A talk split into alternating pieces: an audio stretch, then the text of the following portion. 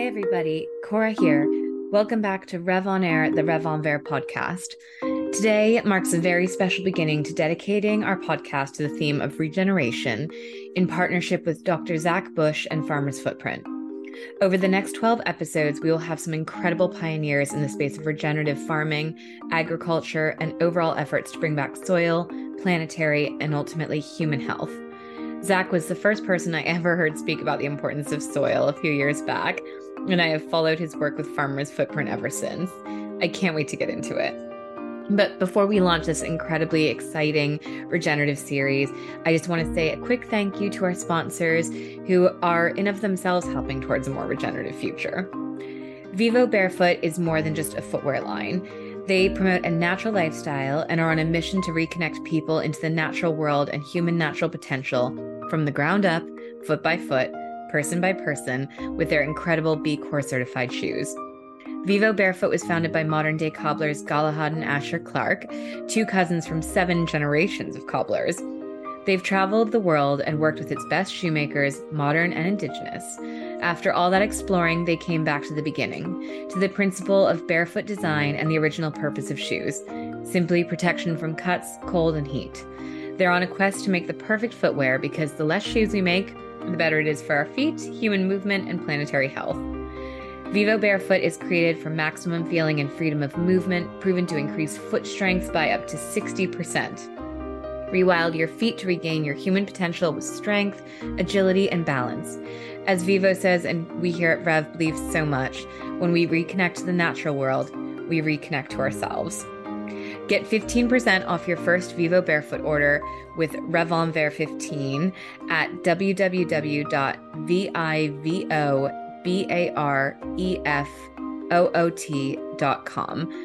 And that's Revonver 15. I also want to say a quick thank you to Kiki Milk, our new favorite plant milk for children and adults alike. Kiki Milk is the packaged plant based milk that's as clean, whole, and simple as the one you would make at home. Created alongside pediatricians and nutritionists, Kiki Milk is certified organic and crafted with a nourishing blend of high quality, organic whole foods for a more nutritionally complete beverage, so busy parents can confidently fuel the needs of the growing children and adults in their household. Kiki Milk works with one of the first certified regenerative organic companies to source their coconut sugar for their line. Kiki Milk has three different plant based milks Macnut milk, chocolate milk, and their original milk, which is made from oats and coconuts and is completely delicious. They also have a Kiki butter, a spread made from seeds and oats, which the whole family can enjoy as a quick snack. It's such a brilliant nut free option. To explore the brand and to shop their amazing selection, head over to kikimilk.com. That's K I K I M I L K.com. So, now on to my incredible conversation with Zach Bush, a man on a mission to regenerate our soils, our planet, and our collective health. Zach is actually the person I credit with first connecting my own awareness of soil health, glyphosate destruction on the environment and our wellness, and the solutions that we find in farming the land in a way that allows us to grow food that actually heals and provides true nutrition. He co founded Farmers Footprint, which is on a mission to help farmers around the world accelerate regenerative food systems as a means to restore human and planetary health. He is a physician specializing in internal medicine, endocrinology, and hospice care. He is an internationally recognized educator and thought leader on the microbiome as it relates to health, disease, and food systems. Dr. Zach's founded Seraphic Group and the nonprofit Farmers Footprint to develop root cause solutions for human and ecological health. His passion for education reaches across many disciplines, including topics such as the role of soil and water ecosystems in human genomics, immunity, and gut brain health. His education has highlighted the need for a radical departure from chemical farming and pharmacy, and his ongoing efforts are providing a path for consumers, farmers, and industries to work together for a healthy future for us all.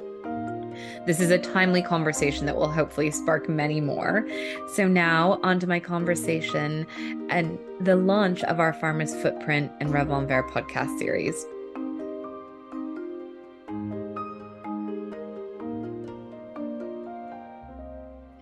So, Zach, thank you so much for joining me today. It's um, it's a real honor, as I mentioned before, um, you sort of changed the way I thought about a lot of things five years ago. So thank you. And I'm really excited that we're getting to touch upon so many things with our Farmers Footprint collaboration here at Rev. And it's just amazing to kick this off with you.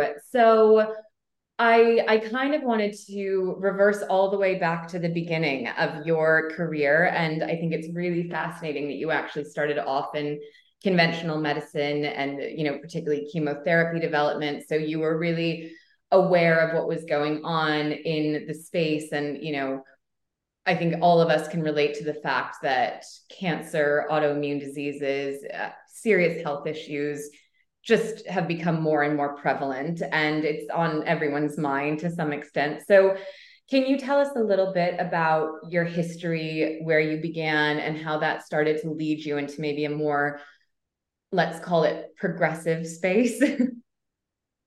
Absolutely.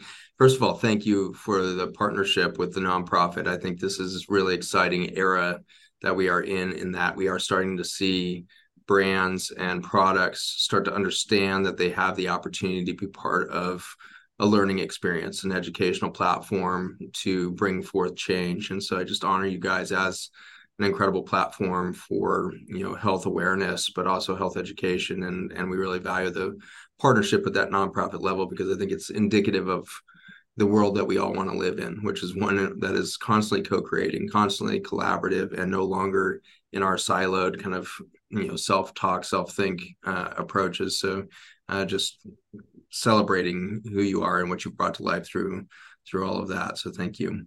Thank you. to to back up to um, the question, I guess, is that you know my journey started, I think, very holistically. I was going into engineering, and then in 1993 ended up uh, working with an international group of midwives over in the philippines birthing babies which i had absolutely no medical training for.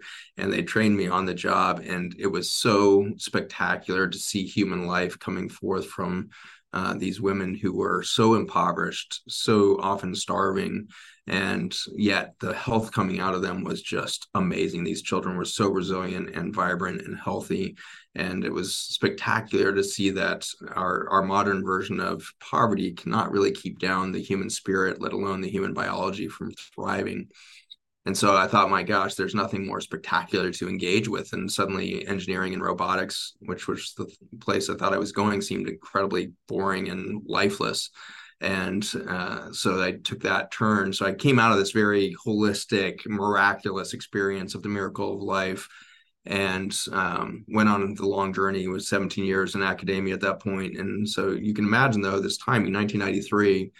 Um, I begin that health journey, and by time I finished in 2010, by that time I had a couple subspecialties in medicine. And I was doing the chemotherapy research you mentioned and things like that but it turns out I was exactly the generation that would see the health of humanity collapse. I was the generation of doctors that would be witness to the most devastating human health event in history, which would be the, the nuclear bomb of chronic disease that was set off in the 1990s. And it turns out that 1993 was the year that we first developed gluten sensitivity and celiac disease as diagnoses because it was two years following the debut of herbicide treatment as a crop drying agent or a desiccant on wheat. And so, unbeknownst to me at the time, I was about to witness the collapse of human biology at the soil level of health. And uh, it would take me about 20 almost 25 years later that i would kind of be able to tell that story in retrospect. But i really credit the timing of my career to everything that's come out of me in my laboratory and all the incredible minds that i'm surrounded by. Our timing was perfect in that we were the very first generations that could have witnessed this biologic collapse of human biology. So it's not that I was smarter than anybody else or our lab was better than any other lab. It was just that our timing could not have been more perfect to witness the collapse and to be able to see it through the lens of cancer turned out to be a really big gift as well. Cancer is the end stage of chronic inflammation in a lot of ways, the, the ultimate isolation that happens at the cellular level from a loss of connection to the soil. And so my career designed itself in timing and in content to allow me to start to put those dots together by by 2013 my whole world was just you know fracturing at the same right it was building a new universe. And and i was thinking differently every single minute it felt like. And i just couldn't get my grounding because every couple of seconds we were asking new questions that had never been asked and getting answers that we didn't expect and having to re- honestly, you know, this is only 10 years, 11 years back. I didn't know that human healing could happen. I had been trained that human disease happens, but healing is something that we do not study, we do not understand, we do not pay attention to in allopathic medicine. And so to see that start to spring forth in my clinic, I had I'd left the UV, the University of Virginia in 2010. By 2011, had a pretty vibrant nutrition center where we were teaching people to reverse chronic disease through through food and it took me a couple years in that space to realize that the food wasn't working in everybody. It was only about a third of our patients that were actually reaching the milestones of he- health and healing that we were expecting. Um, and it took some time to question the food itself. Uh, but that was ultimately the journey that kind of that arc of career took me through. And my cancer journey was specific to chemotherapy development, was around nutrients, which again was a gift. I was developing a vitamin A compound to kill uh, tumor cells. And it was exciting because you didn't have to kill the tumor cell as you would with a poison, which was typical of our chemotherapy. You know, mindset of give a poison at the right level and the cancer cells die, and hopefully the human recovers. Instead, you were giving a nutrient at such a high dose that the cancer couldn't handle it because the cancer is inherently damaged metabolism and so you're basically overwhelming the, the, the cell with nutrition. And the result is it it commits suicide. That cell disappears. And so you don't have to poison the body. The cancer cells will eliminate themselves in the face of overwhelming nutrition. And so that was my debut into realizing why don't we just have nutrition center so i tried to start the nutrition center at the university of virginia for reversing chronic disease. And i was bright-eyed bushy-tailed so naive and excited for this. And I thought, my gosh, I'm going to change academia in a heartbeat, and everybody's going to do this, and every university is going to have a healing center built on food. And within six months, the university, you know, bureaucracy had shut down my idea and plan to launch this clinic. And ironically, it was the dietitians that were really at the tip of the spear of destroying that program. Uh, because I was trying to roll out a, a plant-based nutrition program that was nutrient dense through through the delivery of high fiber diet through vegetables, fruit as the foundation. And this was opposite of the food pyramid that the dietitians and opposite of the diabetes education that was coming out of my field of endocrinology, which was my second subspecialty.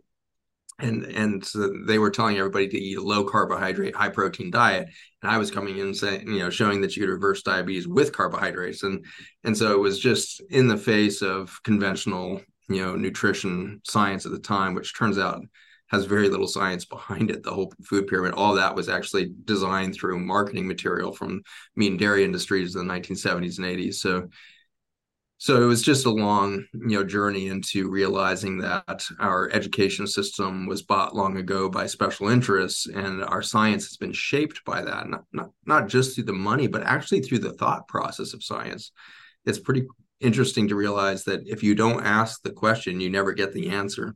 And if you're only paid to ask some questions, you only get some answers. And so when we only get paid to ask questions about disease, we never find out that health and healing is possible. And so why does academia look like it is?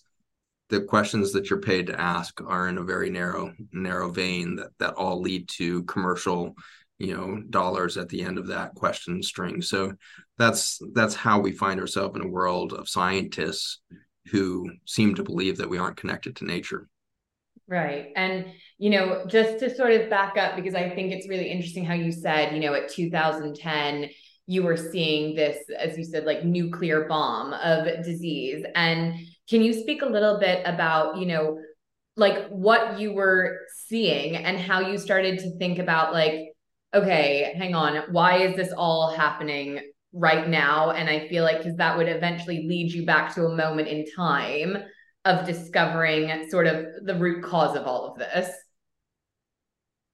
Yeah, um, a lot of this came out of the work of of my chief scientist, Dr. Gildea. He's out of uh, Johns Hopkins originally. He's a geneticist and uh, microbiologist, and his you know background had prepared him. He had worked for the Department of Defense, actually working on uh, biologic warfare um, in the form of uh, viruses and, and distributing viruses as a biologic warfare agent was what the DoD was working on at the time, and he was in charge of detecting those viruses. So um, big sprayers were being put on 747s and all this to, to distribute viruses, and his job was to detect those viruses at the ground level to see how how fast we could could detect those kinds of threats and and how we uh, you know can work with viruses.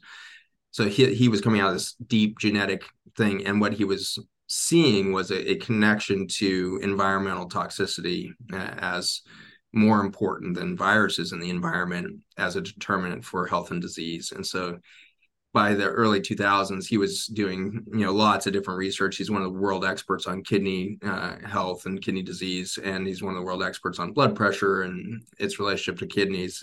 Done a ton of work in cancer, all kinds of things. He's just he's a genius um, level scientist and observer and by the 2000s he was you know looking deep at the chemical er, herbicides as a specific you know variant that was rearing its head towards you know during his time with the department of defense. And he was seeing that shift in public health there. So he was deeply looking at it from kind of that uh, kind of biowarfare side which is actually how our herbicides really debuted. And so we were developing herbicides as chemical warfare in the form of agent orange which was the first really widespread success in the organophosphate m- molecule family. Organophosphates are a very specific salt in in biochemistry that poisons enzyme systems so that life stops. It it kills you know any single cell or multicellular life that it touches it, it's disrupting the ability of, for metabolism to happen. If a cell can't get access to energy, it dies very quickly. And that's and so, what we were spraying in like the Vietnam War and stuff, right? That's what we were doing that was so incredibly disturbing when we were dropping this sort of stuff on others. That's right. And so the Department of Defense had long kind of been at the forefront of understanding the energetics of biology and disrupting that, you know, through Agent Orange. Monsanto was the company that was making Agent Orange, and then when the war wrapped up, suddenly they lost you know the majority of their their income stream, and so they were a small company in the 1970s, and um, they they debuted another organophosphate that was slightly less toxic um, in the form of glyphosate, and glyphosate was patented in 1959 and never put on the market. A Japanese researcher developed that, and that organophosphate would be purchased in 1974 by glyphosate or by Monsanto and then put on the market as Roundup in 1976. And the difference between glyphosate and Roundup is about 16 molecules that they added to the to the glyphosate to make it penetrate cells even more effectively. So they basically wanted to make it more toxic to cellular metabolism to make it more effective as a weed killer. And in 1976, when they debuted Roundup, it was a gift from God for farmers. Like farmers were fighting weeds and all of this because we were in the post World War II farming era, which in the United States and really globally, but definitely in the US, was a story of a loss of labor. And so after World War II, none of the farm kids came back to the Midwest to go farm again. They all went to the cities. They all, you know, went to higher education. There was this huge exodus from the middle of the country out to the coast. There was a huge exodus to high tech jobs, and you know, the Industrial Revolution was well afoot by the end of World War II, and the U.S. was going to become a leader in industrialization and blah blah blah. That took everybody off the farm. And so farmers were now you know aging without kids on the farm and they were under labored and so a good weed killer to come along for them to be able to spray weeds eh, you know effectively especially at the beginning of the season when you need to kill everything in the field so you can get your seeds into the soil and have them unopposed by you know other other growth was a boon. And so debuting 1976 by 1980 it was the biggest you know herbicide on the market but you had to be very careful about spraying it because if it ever touched your corn or soybean, it would kill kill your crop, and so it had to be kept away from your crop. And uh, it, but it was a water soluble toxin, and what farmers didn't realize at the time is it was washing off their farms into our rivers. What homeowners didn't realize but in the 1980s, we're spraying dandelions in our driveway and in our yards and all this, and we're starting to wash this stuff into our drinking water, into our rainwater and so by the 1980s, we're starting to drink in small quantities this chemical glyphosate and uh, and the sister chemicals that would come through it in the Roundup formula. And by 1984 or so, you've got you know Nancy Reagan, the first lady, announcing a war on obesity. And so, in this short period of time between 76 and the early 80s, we developed an obesity epidemic in the United States for the first time. And when you realize that the mechanism of obesity is a loss of mitochondria inside of human cells, so they can no longer use the calories that is being consumed by the organism, and that backs up into fatty liver and then backs up to peripheral fat and all the rest. And so you get obese when you can no longer use your calories. The, the the theory that overeating causes obesity is just frankly wrong. It, you, you know, teenagers prove this all the time. The skinniest you've ever been was when you ate the most calories in your life what happened between your teens when you could eat you know four giant pizzas and never gain a pound and 45 when you eat one slice of pizza and you gain weight is the workforce inside the cells. The metabolism that's inherent to our youth dies off as we expose our mitochondria our organic garden to toxins. And so it's the progression of death of life within us at the microbial level at the mitochondrial level that leads to the aging process the slowing of metabolism and so we did that not only to the US, but by the 1990s, globally, we had contaminated the planet with Roundup. And the company itself, Monsanto, had no idea they were going to be as successful as they were. In the 1980s, they were already publishing their own cancer data. If you put this much Roundup into a, a mouse or a rabbit, they get cancer very quickly.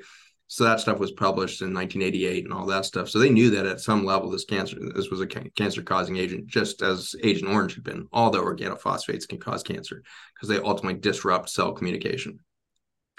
And so that was the backdrop of kind of how we got this chemical, agricultural, military complex going in the post World War II, post Vietnam era. We were using military technology back into our food system and you can start to see how we slowly poisoned you know planet. So this was the backdrop again of dr Gildea and the rest of us in our laboratories. We started to see health food fail. We had all this backdrop of a couple decades of observational relationships between chemical warfare the agricultural war- warfare on soil and the death of nutrients within that. What we didn't know at the time was how much glyphosate was being carried in food. Um, when I say we, my, my laboratory, this had been measured by the EPA, USDA, and lots of other you know governmental groups around the world were aware that we were starting to get this chemical in pretty high concentrations. By 2010, we the groups were starting to measure this in our environment, and by that time, 85% of the air we breathe is contaminated with Roundup. 85% of the water we drink eh, is contaminated. 85% of the rainfall is contaminated with uh, detectable levels of Roundup and today in my laboratory, we study glyphosate on a daily basis now for for the last almost 15 years now, and, and that that data is showing us on a daily basis as we continue to dissect different different mechanisms of actions of Roundup's damage to human cells. We're we're able to show lots of different different disruptions in that metabolism or that energetic capacity of cells and their ability to talk to each other. And so it's this isolating effect of, of glyphosate that had really you know been there so that set the table for our discoveries you know back in a decade ago as to the relationship between food system and human biology and then ultimately how soil is actually the antidote to this crisis that we've put ourselves in yeah, and I'm very excited to get into the soil element because that really is the basis of everything that we'll be talking about. But just just to play devil's advocate for people that might be listening and saying, you know, asking this question because you know, my husband and I talk about this all the time. You know, he's like, it's very hard to convince the average consumer that when they go into the grocery store, for instance, they could be buying food that is causing cancer, or that they can go to their local hardware store and get a weed killer that is this toxic. And, you know, I think a lot of people might be like, if something was honestly this toxic, you know, Monsanto had studies on this in the 1980s that were available. At some point, the government, business regulations, somebody would have stepped in. But you're saying that's not the case. So, can you speak a little bit to anyone out there who might be like, this seems really far fetched that it could be this pervasive with no one having done anything yet? What would your response to that be? Well, we're certainly, I mean, there's people all over the world trying to do stuff about this for sure. So, you know, decades into this, scientists all over the world are aware of this crisis and books have been written on it. And the media's picked up on it at different times and so it's not it's not a story that's unknown at all um, it is a story that has still reached a minority of scientists and certainly a minority of consumers at this point but but that's changed a lot. Organic food has come online and uh, when it came online nobody could figure out why it was even important. And if you go abroad right now when i'm working in africa it's still confusing to them like well, everything's organic. What, what do you mean an organic tomato? Every tomato on the planet is organic. And so the it was good branding for the industry because they it could have been called toxin free food mm. which if it had been named that then everybody would buy it right? Uh, because it, the implication would be if it's not toxin free then it's toxin loaded. And so organic turned out to be a very clever branding for this new new kind of industry standard that made it sound like oh it's just it's just better. It's better than usual you know but it's but it's not the opposite right? And so i think it was very carefully designed to not be disruptive to consumer behavior. Why is that? Like why hasn't the regulatory agencies changed? And, and my laboratory along with many others around the world for the last five years have been testifying in front of the epa every time they have a public hearing on glyphosate. So three times in the last five years. We've been in washington d.c showing you know hundreds of peer reviewed science you know journal articles that we've produced around how glyphosate is directly causing cancer directly causing disease autoimmune disease all that. Like it's we've been there. We, we're doing that. And the answers from the epa are well that doesn't actually fit into a regulatory environment. You guys are talking science. We're not scientists. We're regulators. And so there's been this like kind of iron curtain put between bureaucracy and science. And I don't think you have to dig too far back in our last three years as a planet to find out that that curtain is pretty thick. Like, if if your regulators think it's okay to sit down at a restaurant without a mask, but if you stand up, you need a mask. You get a sense of like how unscientific you know the regulatory environment really is. And so there's this dense curtain between what's known and what is put out there in the narrative, what's there. So you have to be aware of that. So why would that be? Why, why would the EPA be protecting a chemical industry? To are they getting paid by? Well, yeah, you chase the money. It's a pretty dark story there. But really, I think it, you know, from a if there's an altruistic you know story in it, it's the farmers. I didn't know the plight of farmers until I launched out in in, 19, in 2018 to tell this story. We were making a documentary film to tell the world that glyphosate was causing cancer, and you can measure it right in the water of the Mississippi River. And the Mississippi River collects 80% of the, the farm runoff in the United States into a single body of water. And so you've got, you know, 80% of 300 million gallons, uh, or I'm sorry, 300 million pounds of glyphosate being in, in a single you know river. So it is a gross amount of farm runoff chemical residues in the Mississippi River. And that has led to the highest rates of cancer in the entire developed world in the last 90 miles of the river. From Baton Rouge, New Orleans to New Orleans in Louisiana is, is Cancer Alley. And Cancer Alley is defined with 5x cancer rates compared to really anywhere else in the developing world. It's horrific. And at the end of the Mississippi River is the largest dead zone in the world. The water dead zone, the ocean dead zone at the end of that thing is larger than the state of Rhode Island. The threatened zone is larger than the state of Texas now. We've put hundreds of millions of dollars of fisheries and everything else out of business by killing all of the life at the end of the Mississippi River. And so it, that's the documentary we set out to, to prove. And while filming that film, uh, I was exposed almost immediately to soil scientists who were showing differences between organic and non-organic chemical agriculture soil systems and i was devastated to find out that the organic soils were performing less well than the chemical agricultural soils. And so for a moment i was like wait i thought i was making a film to tell everybody eat organic and why is organic soil not performing? Why does it look so bad and the reason was, was because, again, that organic label has nothing to do with health. It doesn't have to do with health of the soil. It doesn't have to do with nutrient density of the food. It just says you're not going to spray these chemicals. Instead, you're going to do something else to kill the weeds. And the typical thing is over disking or over plowing the earth, which destroys nutrients and the mycorrhizae of the fungi and everything else. You're destroying the ecosystem through over plowing and then other chemicals that can be added to organic farms and so realized that that wasn't enough but fortunately those same scientists had uncovered the story about regenerative agriculture which is a change in mentality where instead of waking up to figure out what you need to kill, it's how do I make the soil more vibrant? That's the definition of regenerative agriculture for me. And there's age old areas of subspecializations in this area of, of soil care called biodynamic farming or permaculture. These are huge bodies of science, you know, Korean uh, farming practices.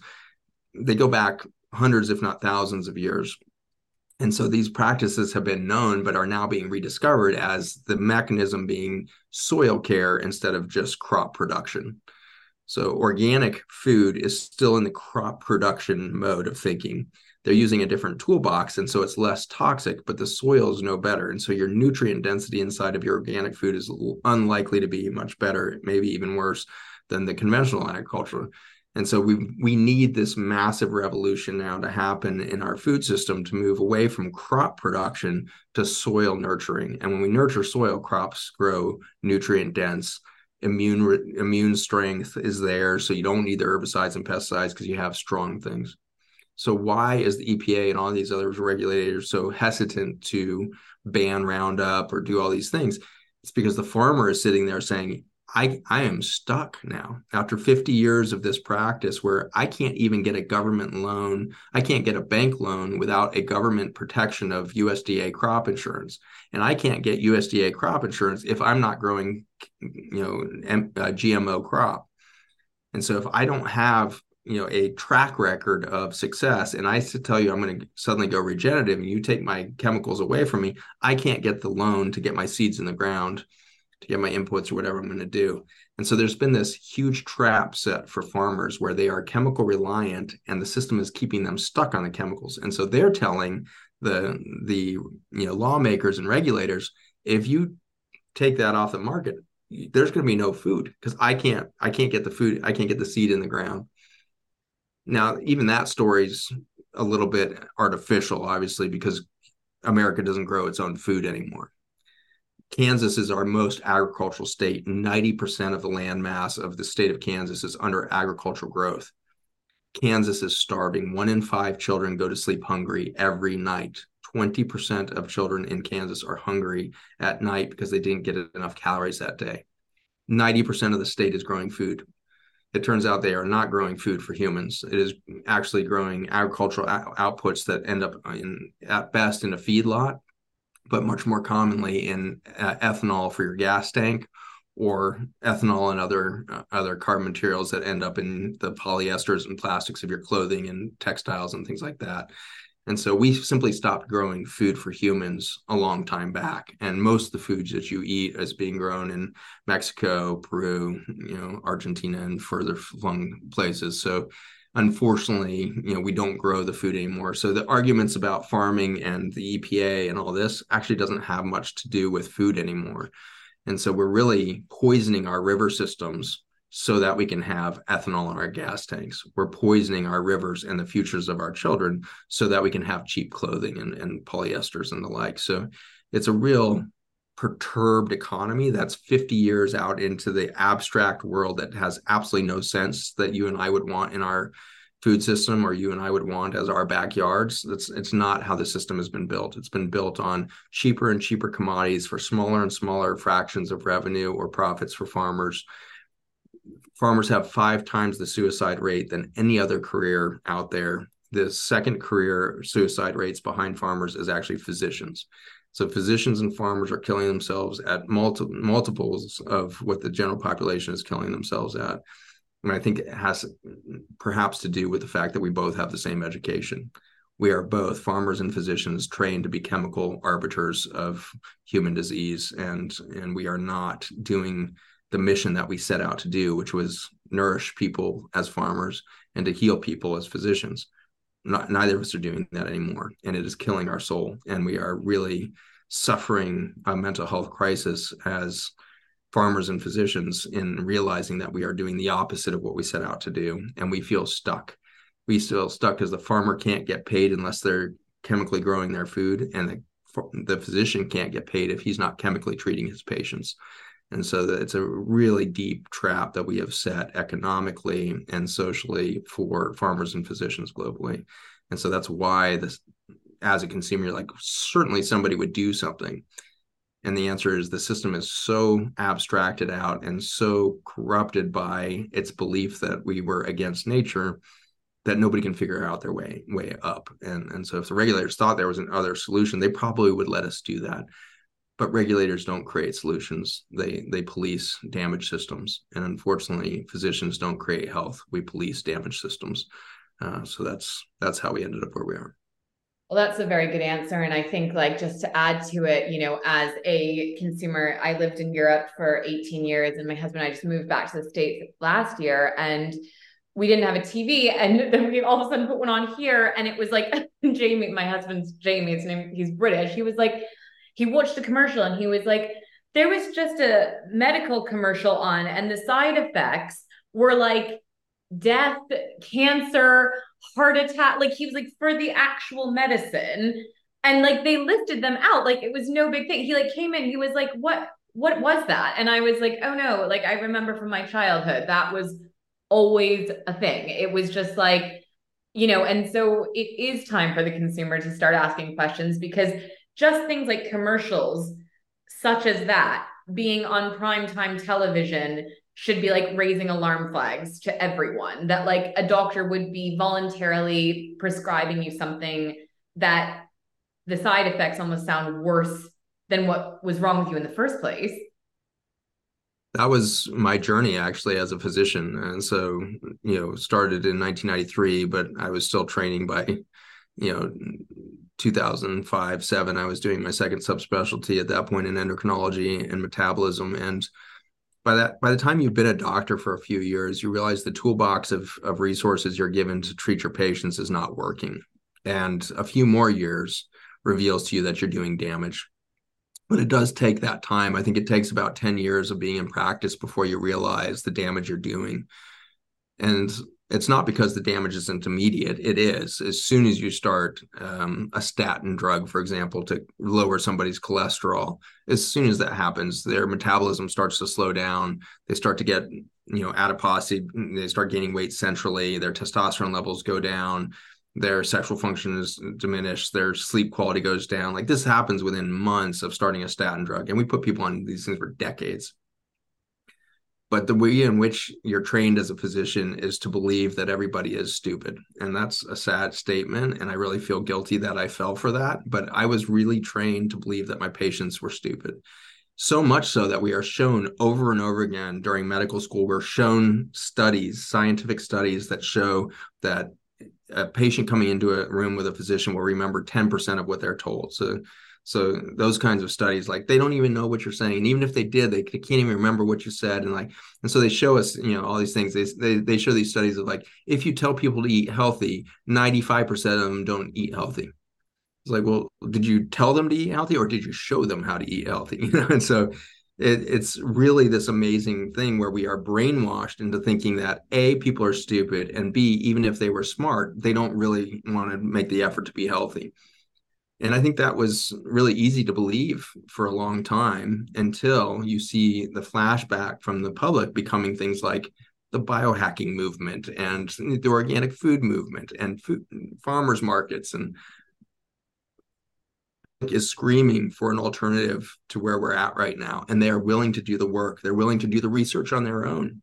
Yeah. and this was really where my world started to pivot is we had created a dietary supplement out of those fossil soils that we had been studying all that and the doctors were getting it. I was getting a huge number of functional medicine and alternative doctors to start looking at the science of gut health and understanding it through a new lens and all that was catching but then i found the autism world and we started managing kids with autism on this these supplements and i was blown away by how intelligent and deeply researched parents of autistic children are you cannot find somebody who knows more science on the microbiome than I would say your typical autistic family. They have done deep dives and it's international research. They've looked at what the Japanese have done and they've uncovered all of that, you know, brilliant body of knowledge that's over there in Japan around gut health and neurologic systems and all this. And they've uncovered what's going on in Europe. And it, it's unbelievable amount of intelligence and root cause you know analysis from these families that are dealing with kids that are suffering in a medical system that just says there's nothing we can do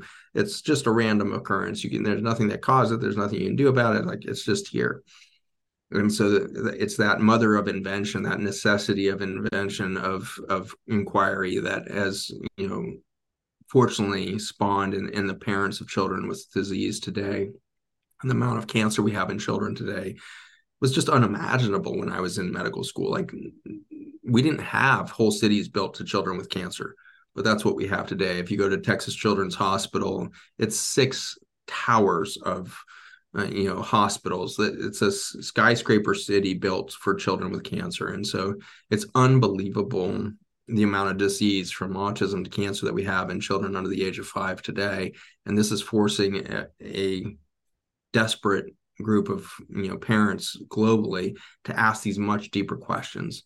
And so it's it's a, a joy and a horror to realize that we are intelligent and we can see what we've done to ourselves but fortunately we can see our path forward. And, and i think as we come together as a global community saying we aren't going to wait for regulators to dig ourselves out of this you know socioeconomic cluster that we've created for farmers or physicians we're simply going to create the new reality that makes the old one obsolete. And and so it's the buckminster fuller pursuit that we're now in globally.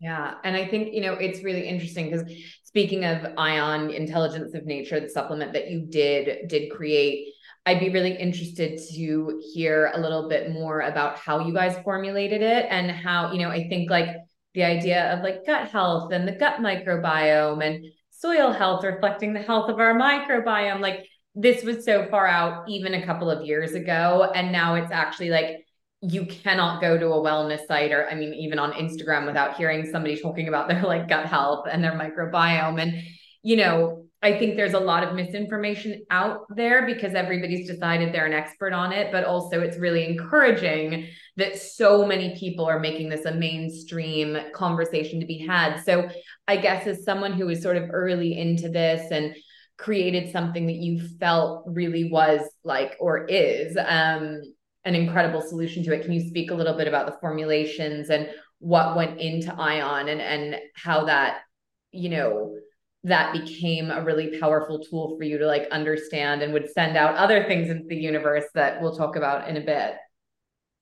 Yeah fortunately um, i didn't formulate anything or discover anything. Nature revealed itself. And so again timing of my career content of my career set me up for this observation that led to the dietary supplement. But uh, i'd been running my nutrition center for a couple years watching the healthiest foods I could feed my patients, namely the cruciferous vegetables, kale, Brussels sprouts, broccoli, making my patient, patients sicker. I was watching inflammation markers go up eating kale. Like it just didn't make any sense. I was watching inflammation markers go up when people would be exposed to, you know, even fermented food. So it was very confusing from a scientific nutrition background to think what what's going on here. And in that journey, I started to ask the questions about soil.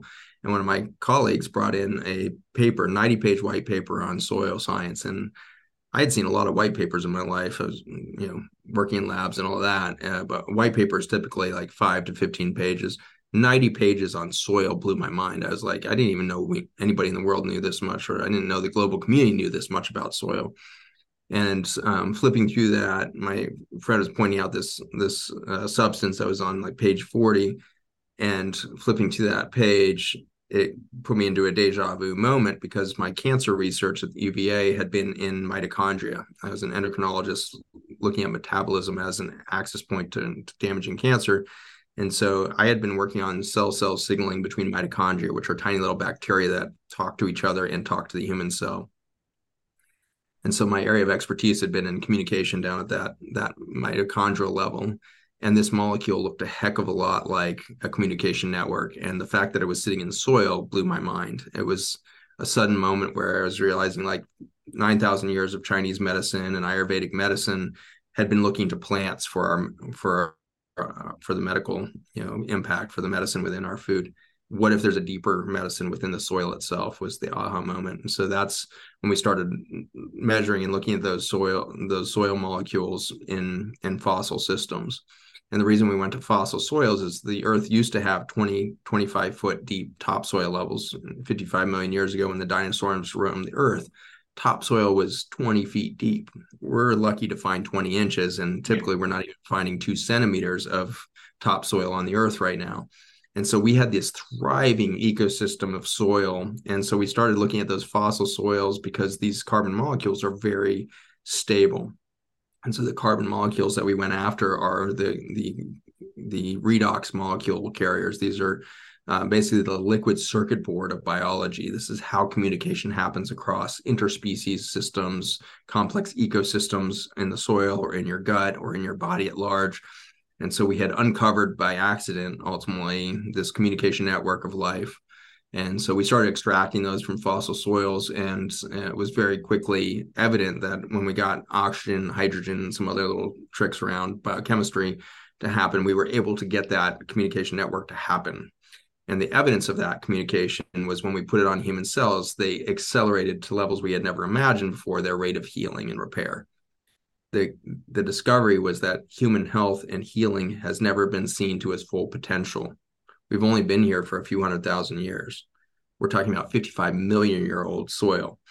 And we were able to show that human cells regenerate exponentially faster if they have that intact communication network from millions of years ago. And so you can imagine the excitement that we had then and how much that has grown since then of the realization that humans are just barely scratching the surface of potential in our longevity, in our intelligence, in our capacity for repair and regeneration, our capacity for metabolism, the amount of energy we can hold in a single human body, the amount of energy we can release in that meta- metabolism within that organism. And so our science wasn't just uncovering like a recovery plan from glyphosate, which is an important stepping stone, we were uncovering the, the new potential of life when humans learn how to grow soil as we once had it.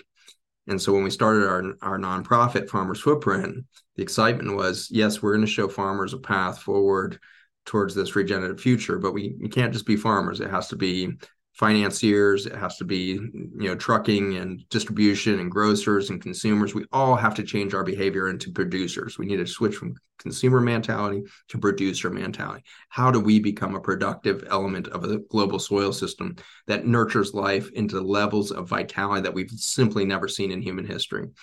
And so that's been our journey and it's been extraordinarily exciting. Every bottle of the product we put in a human hand is a human that's about to reach a potential they've never had before because they are so recent on the scene in on the planet.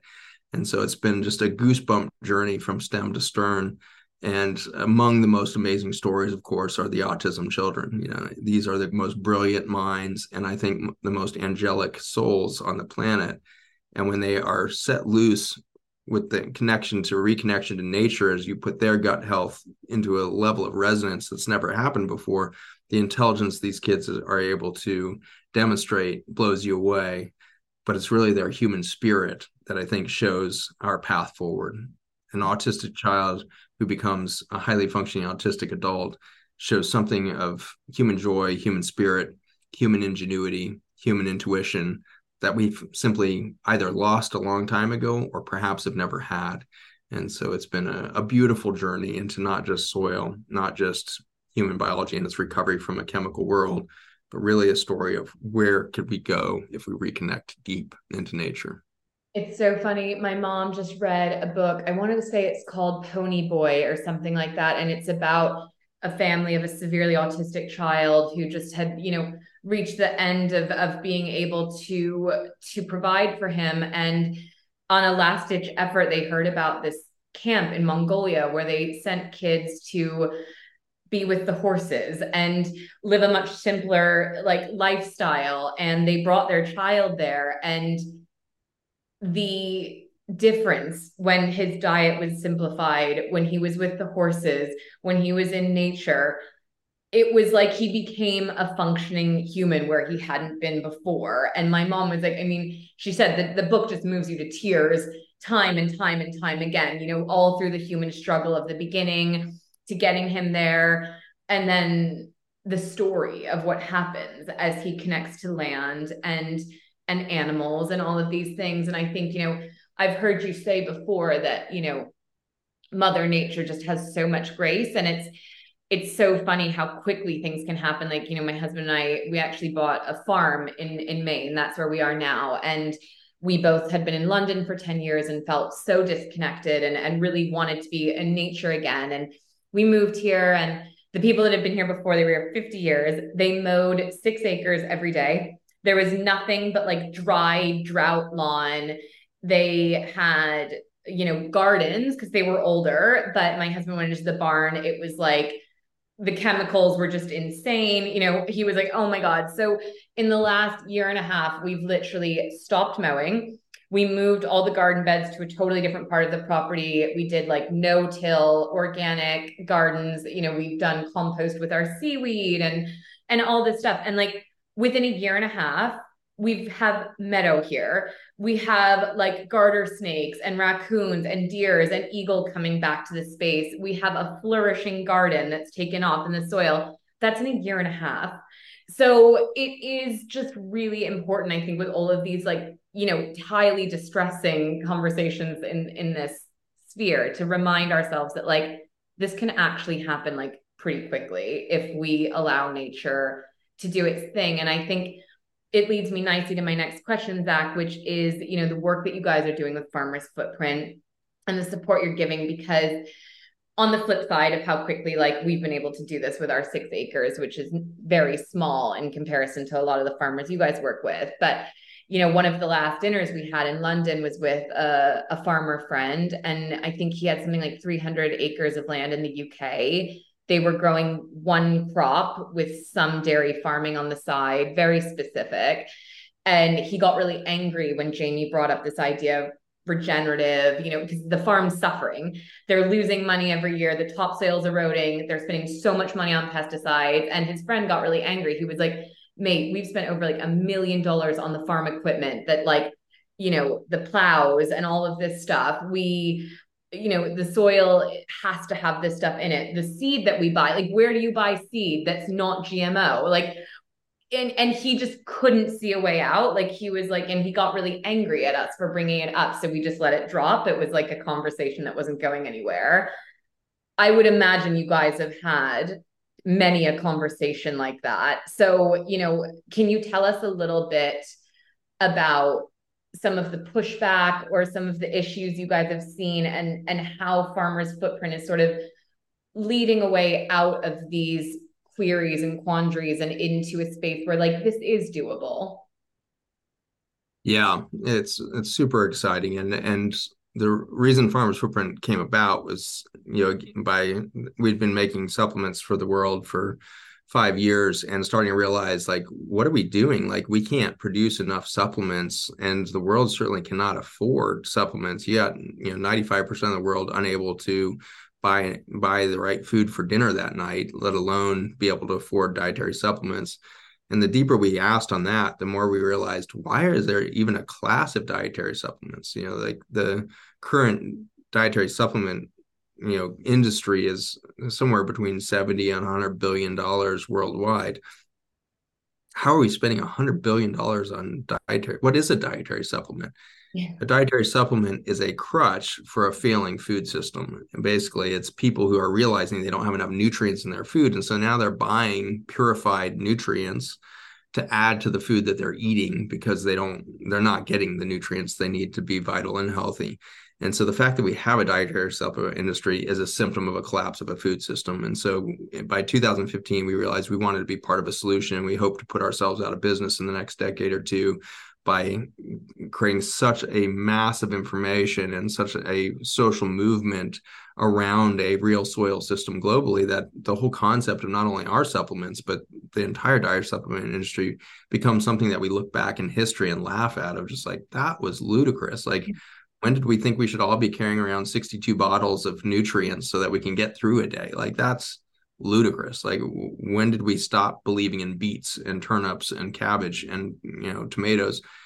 And so that this is something I believe we will look back on as a really dark time in history when we found ourselves so separated from nature that we failed to trust her in her capacity to nurture human life when obviously she imagined us into reality in the first place. And so this is the journey that we took and and so farmers footprint set out to really listen for the first couple of years of like what does the industry need? What do consumers need? How do we switch consumers into producers? How do we do this? And what we found very quickly was the power of story.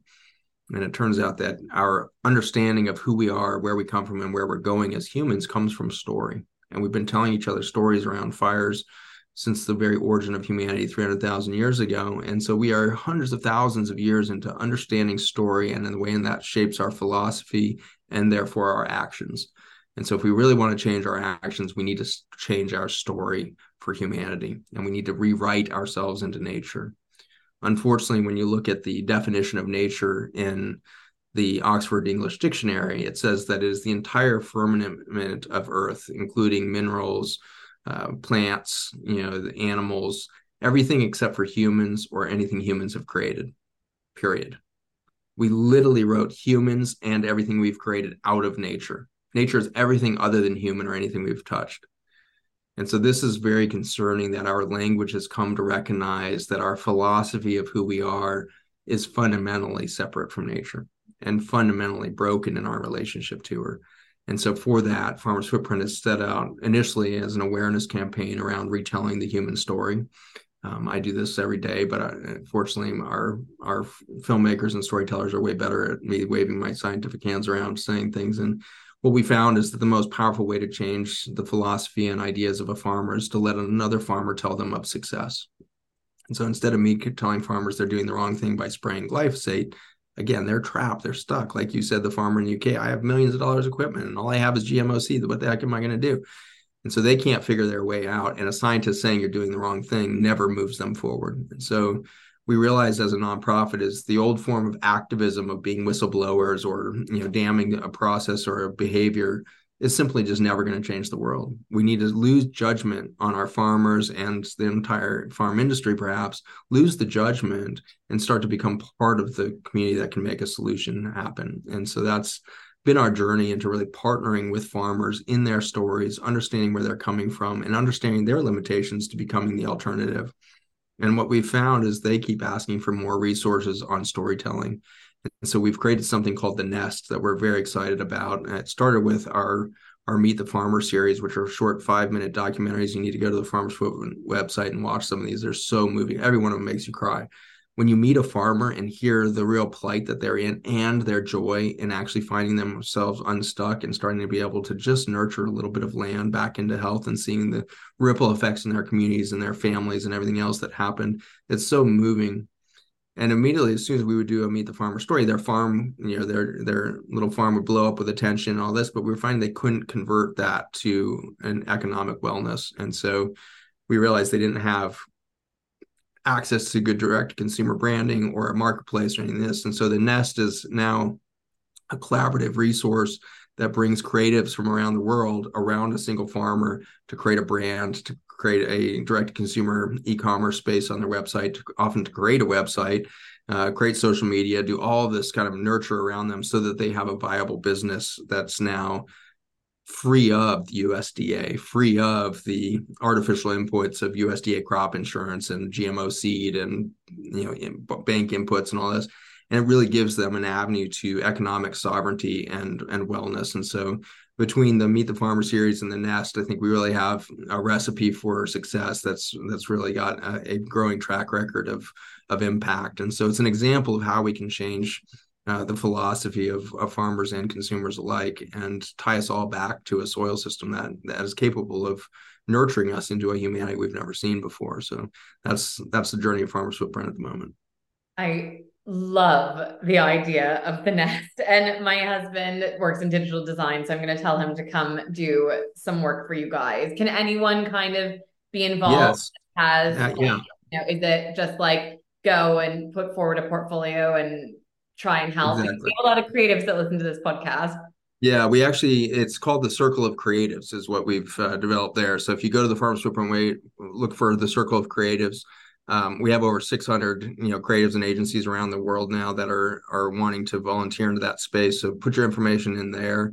And what happens is we're looking for farmers in your area that that we can partner you with to to you know handhold them through that. And it's called the nest because we don't want it to be a home. We want them to go fly.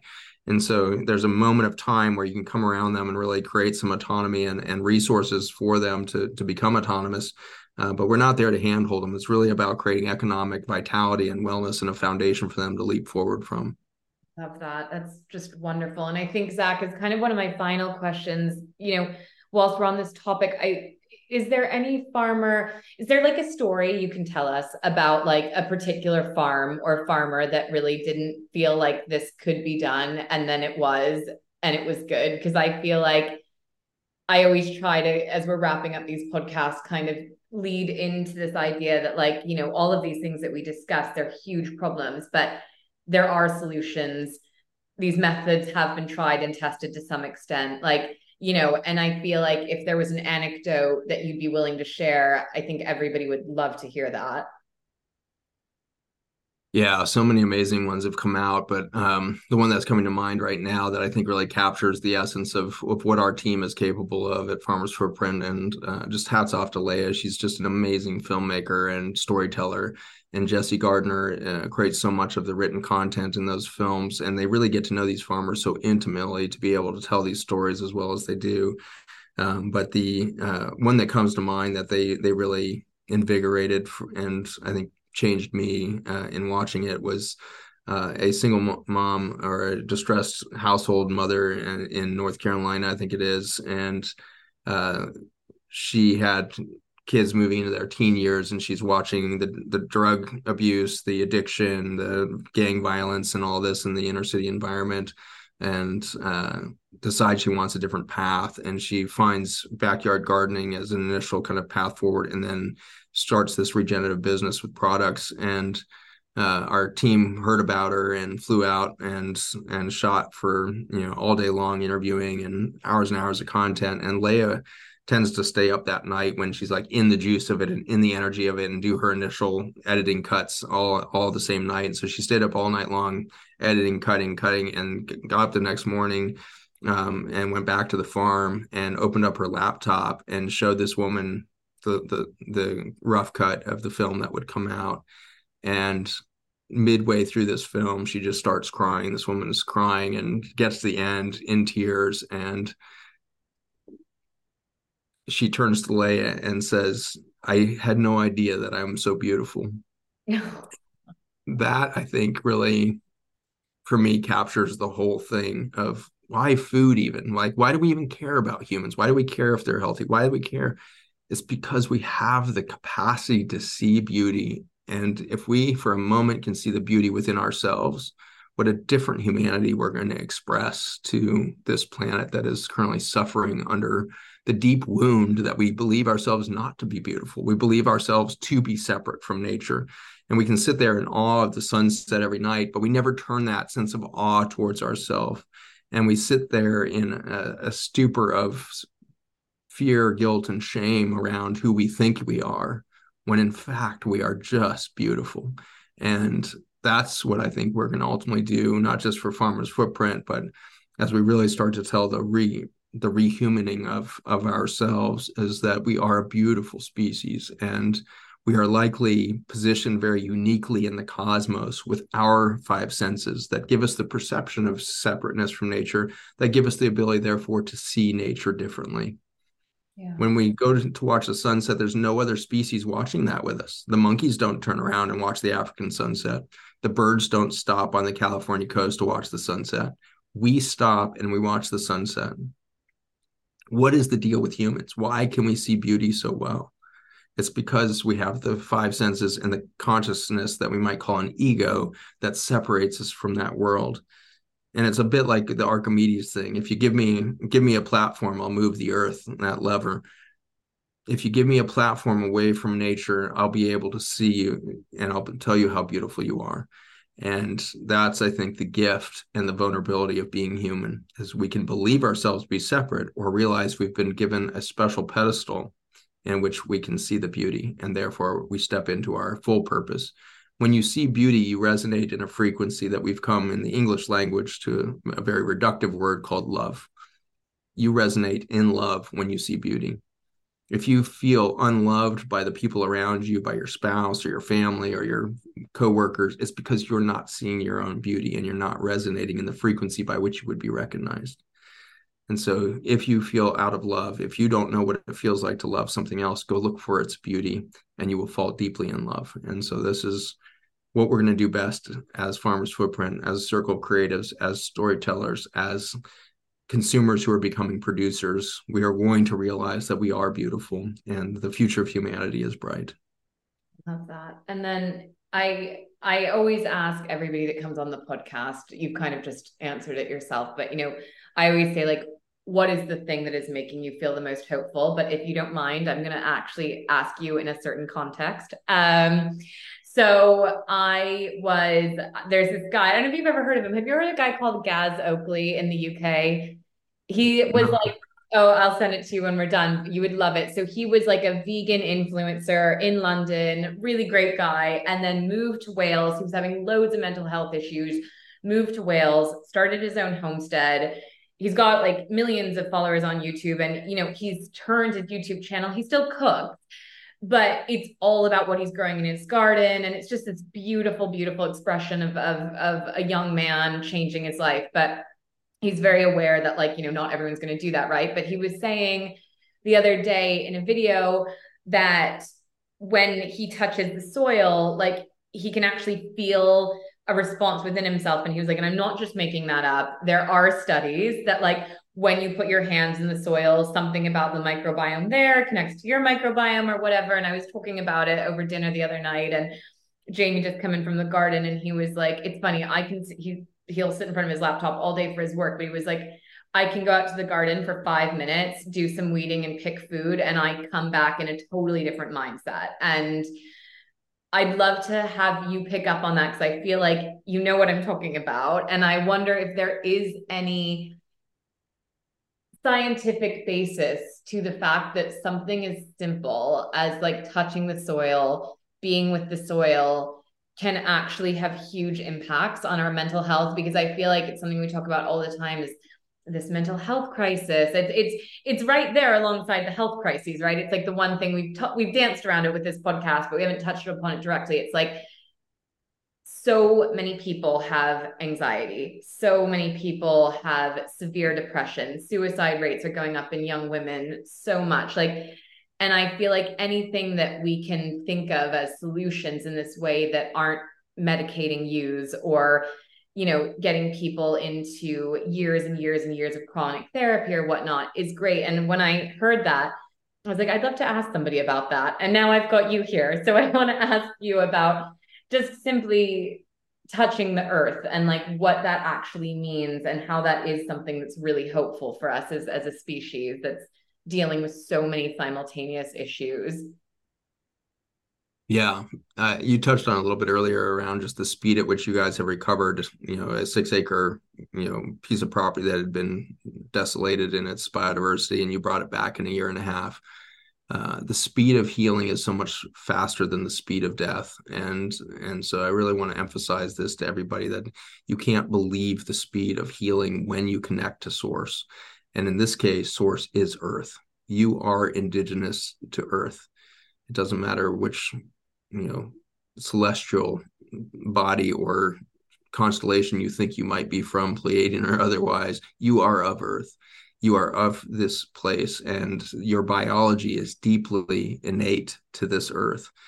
And when you become disconnected from that you die. And when you reconnect you heal at a speed so much faster than death.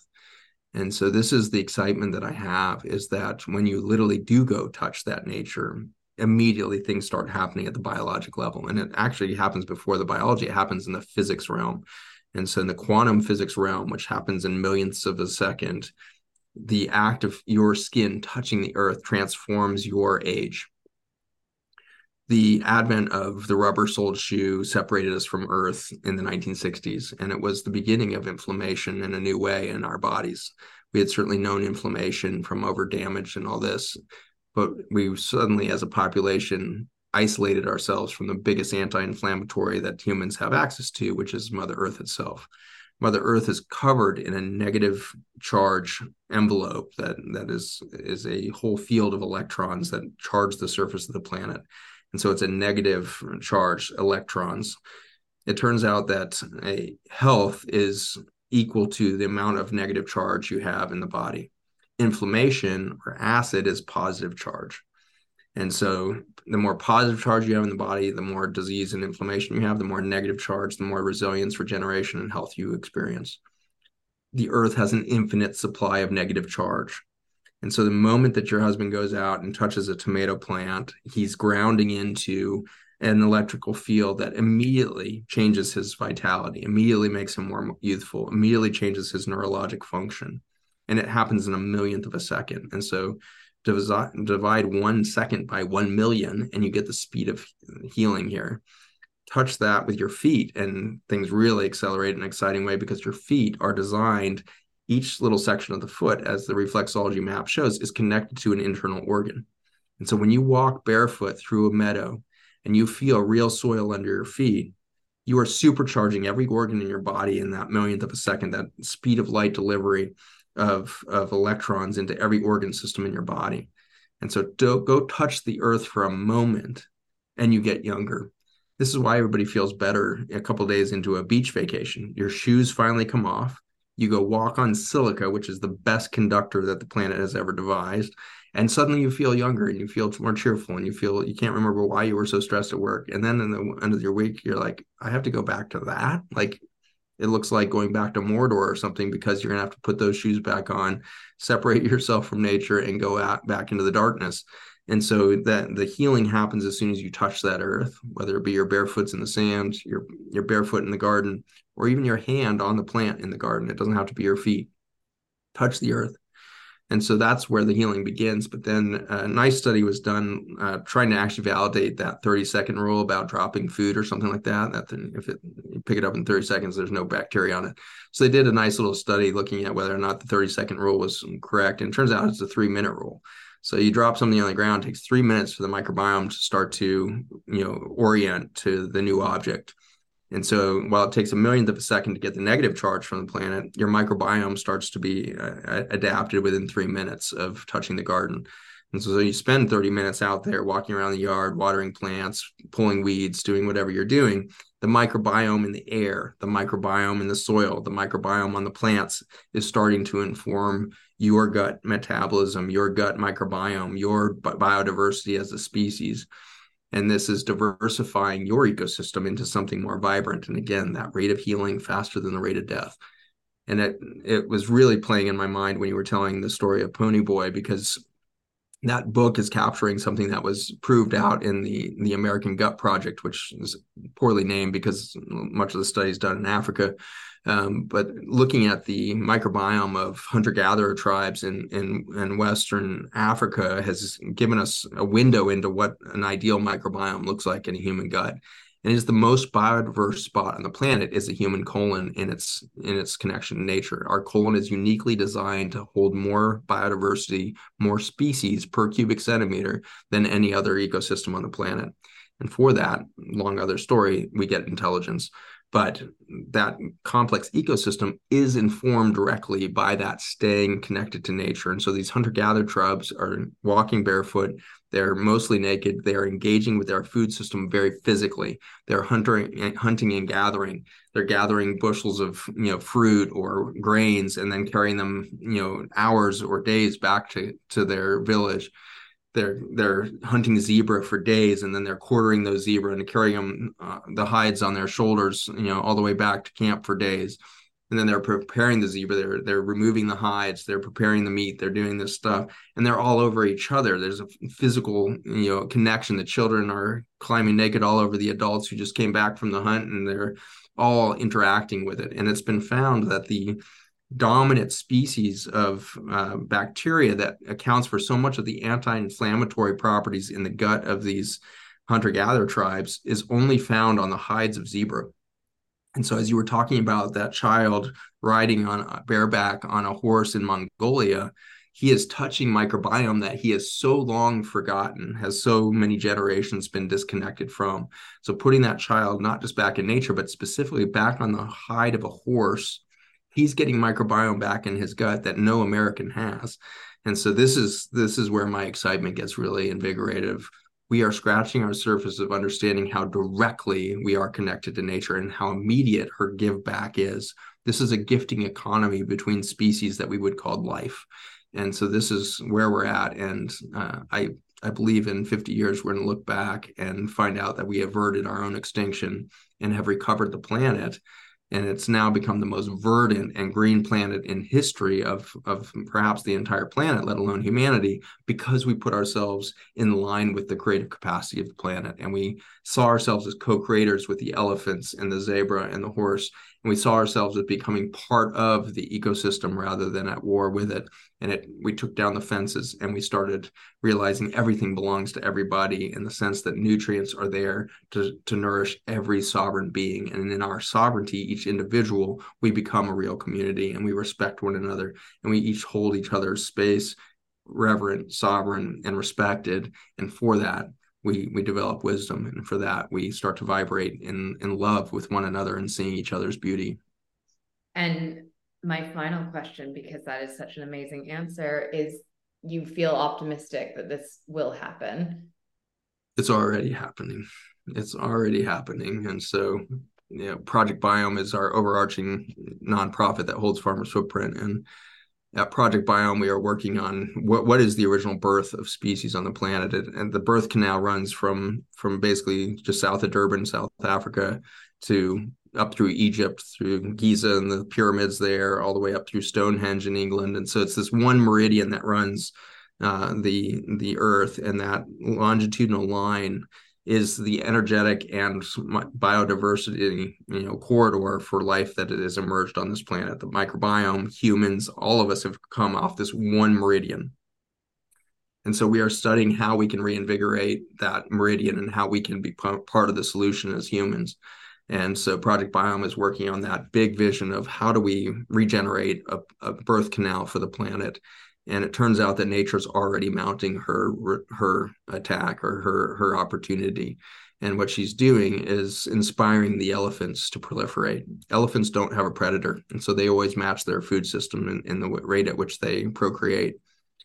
And mysteriously 10 years ago the elephants of botswana and south africa started to reproduce at a rate never seen before and they have now overpopulated by something like 350,000 elephants in excess in this very small territory of Botswana and South northern South Africa and they are decimating their food system. They've destroyed the, the whole forest system of Botswana and they've literally leveled the country because there's so many fences keeping them from moving but nature has responded with 300,000 elephants. And I was actually found out about this because I was asked if I would join an international group willing to be witness to the euthanasia of elephants. And I was like, wait, we're euthanizing elephants? And they were trying to figure out how to kill hundreds of thousands of elephants, which would be an ecological disaster because those carcasses are so huge and they know they would create disease and there'd be all kinds of problems if they kill that many elephants and so in that crisis i was like wait what's going on? And and as i started thinking from my perspective of soil systems i started calculating how much how much organic material in the form of, of stool does an elephant create. And it turns out that every elephant can create 25 tons of organic material per acre per year that it touches. And so it's just amazing if you multiply 25 tons of carbon material by 300,000 elephants per year per acre you start to realize, oh my gosh, it is afoot. This planet is getting ready to rebirth itself. The birth canal is warming up, is going into its contractions, perhaps, and the elephants are going to march that continent when humans finally take down our fences or die, and then elephants simply knock them down. And those elephants are going to march on Africa and they're going to recarbonize North Africa. And the biggest desert in the world is going to go back to the biggest grassland in the world, which it was just a thousand years ago. And so our grasslands are going to recover on this planet, and North Africa is going to go green, and the planet will go back into a birth cycle. And just as happens with every extinction, it gets more beautiful every time, more intelligent every time. And so it is already afoot. The game is afoot, and there are people aligning themselves with that mission globally. And so dial in with us at Project Biome and help us, you know, tell that global story. Dial in with us locally with Farmer's Footprint. We have Farmer's Footprint US, Australia, UK uh, we'll be launching New Zealand soon, South Africa, etc. So get engaged with the food system, Circle of Creatives, the Nest. Get engaged there, and help us to imagine ourselves into a story of co-creation with the elephants, where where the new Earth births itself, and we get to be witness to that beauty. Love that. Well, thank you so much, Zach. And all of those links will be included below. And this is just the first conversation of a few to come, all about regeneration across all areas of sort of human activity and production. So I can't wait to get into it. And this has been an amazing introduction. So thank you. And thank you for everything you've done for us. It's it's a fantastic, I don't know, it's a fantastic thing that you've started, and I love that it's so full circle. So there's places for everyone in this. Well, thank you. I'm excited about what you guys are doing as a platform. You're creating a a holding place for so many great brands and so many great stories to come to light. I'm so excited that you have Alice Waters on this program and all the other speakers you've arranged here with Farms Footprint team. I'm just thrilled to see this group of multifaceted problem solvers. And, and that's really the point is there's no doctor or scientist that can solve this crisis. It's going to take all of us from our different skill sets, our different perspectives, our different companies, our different products. All of the ingenuity of humanity is going to have to come into this solutioning together uh, to create that future that we can all f- feel is possible.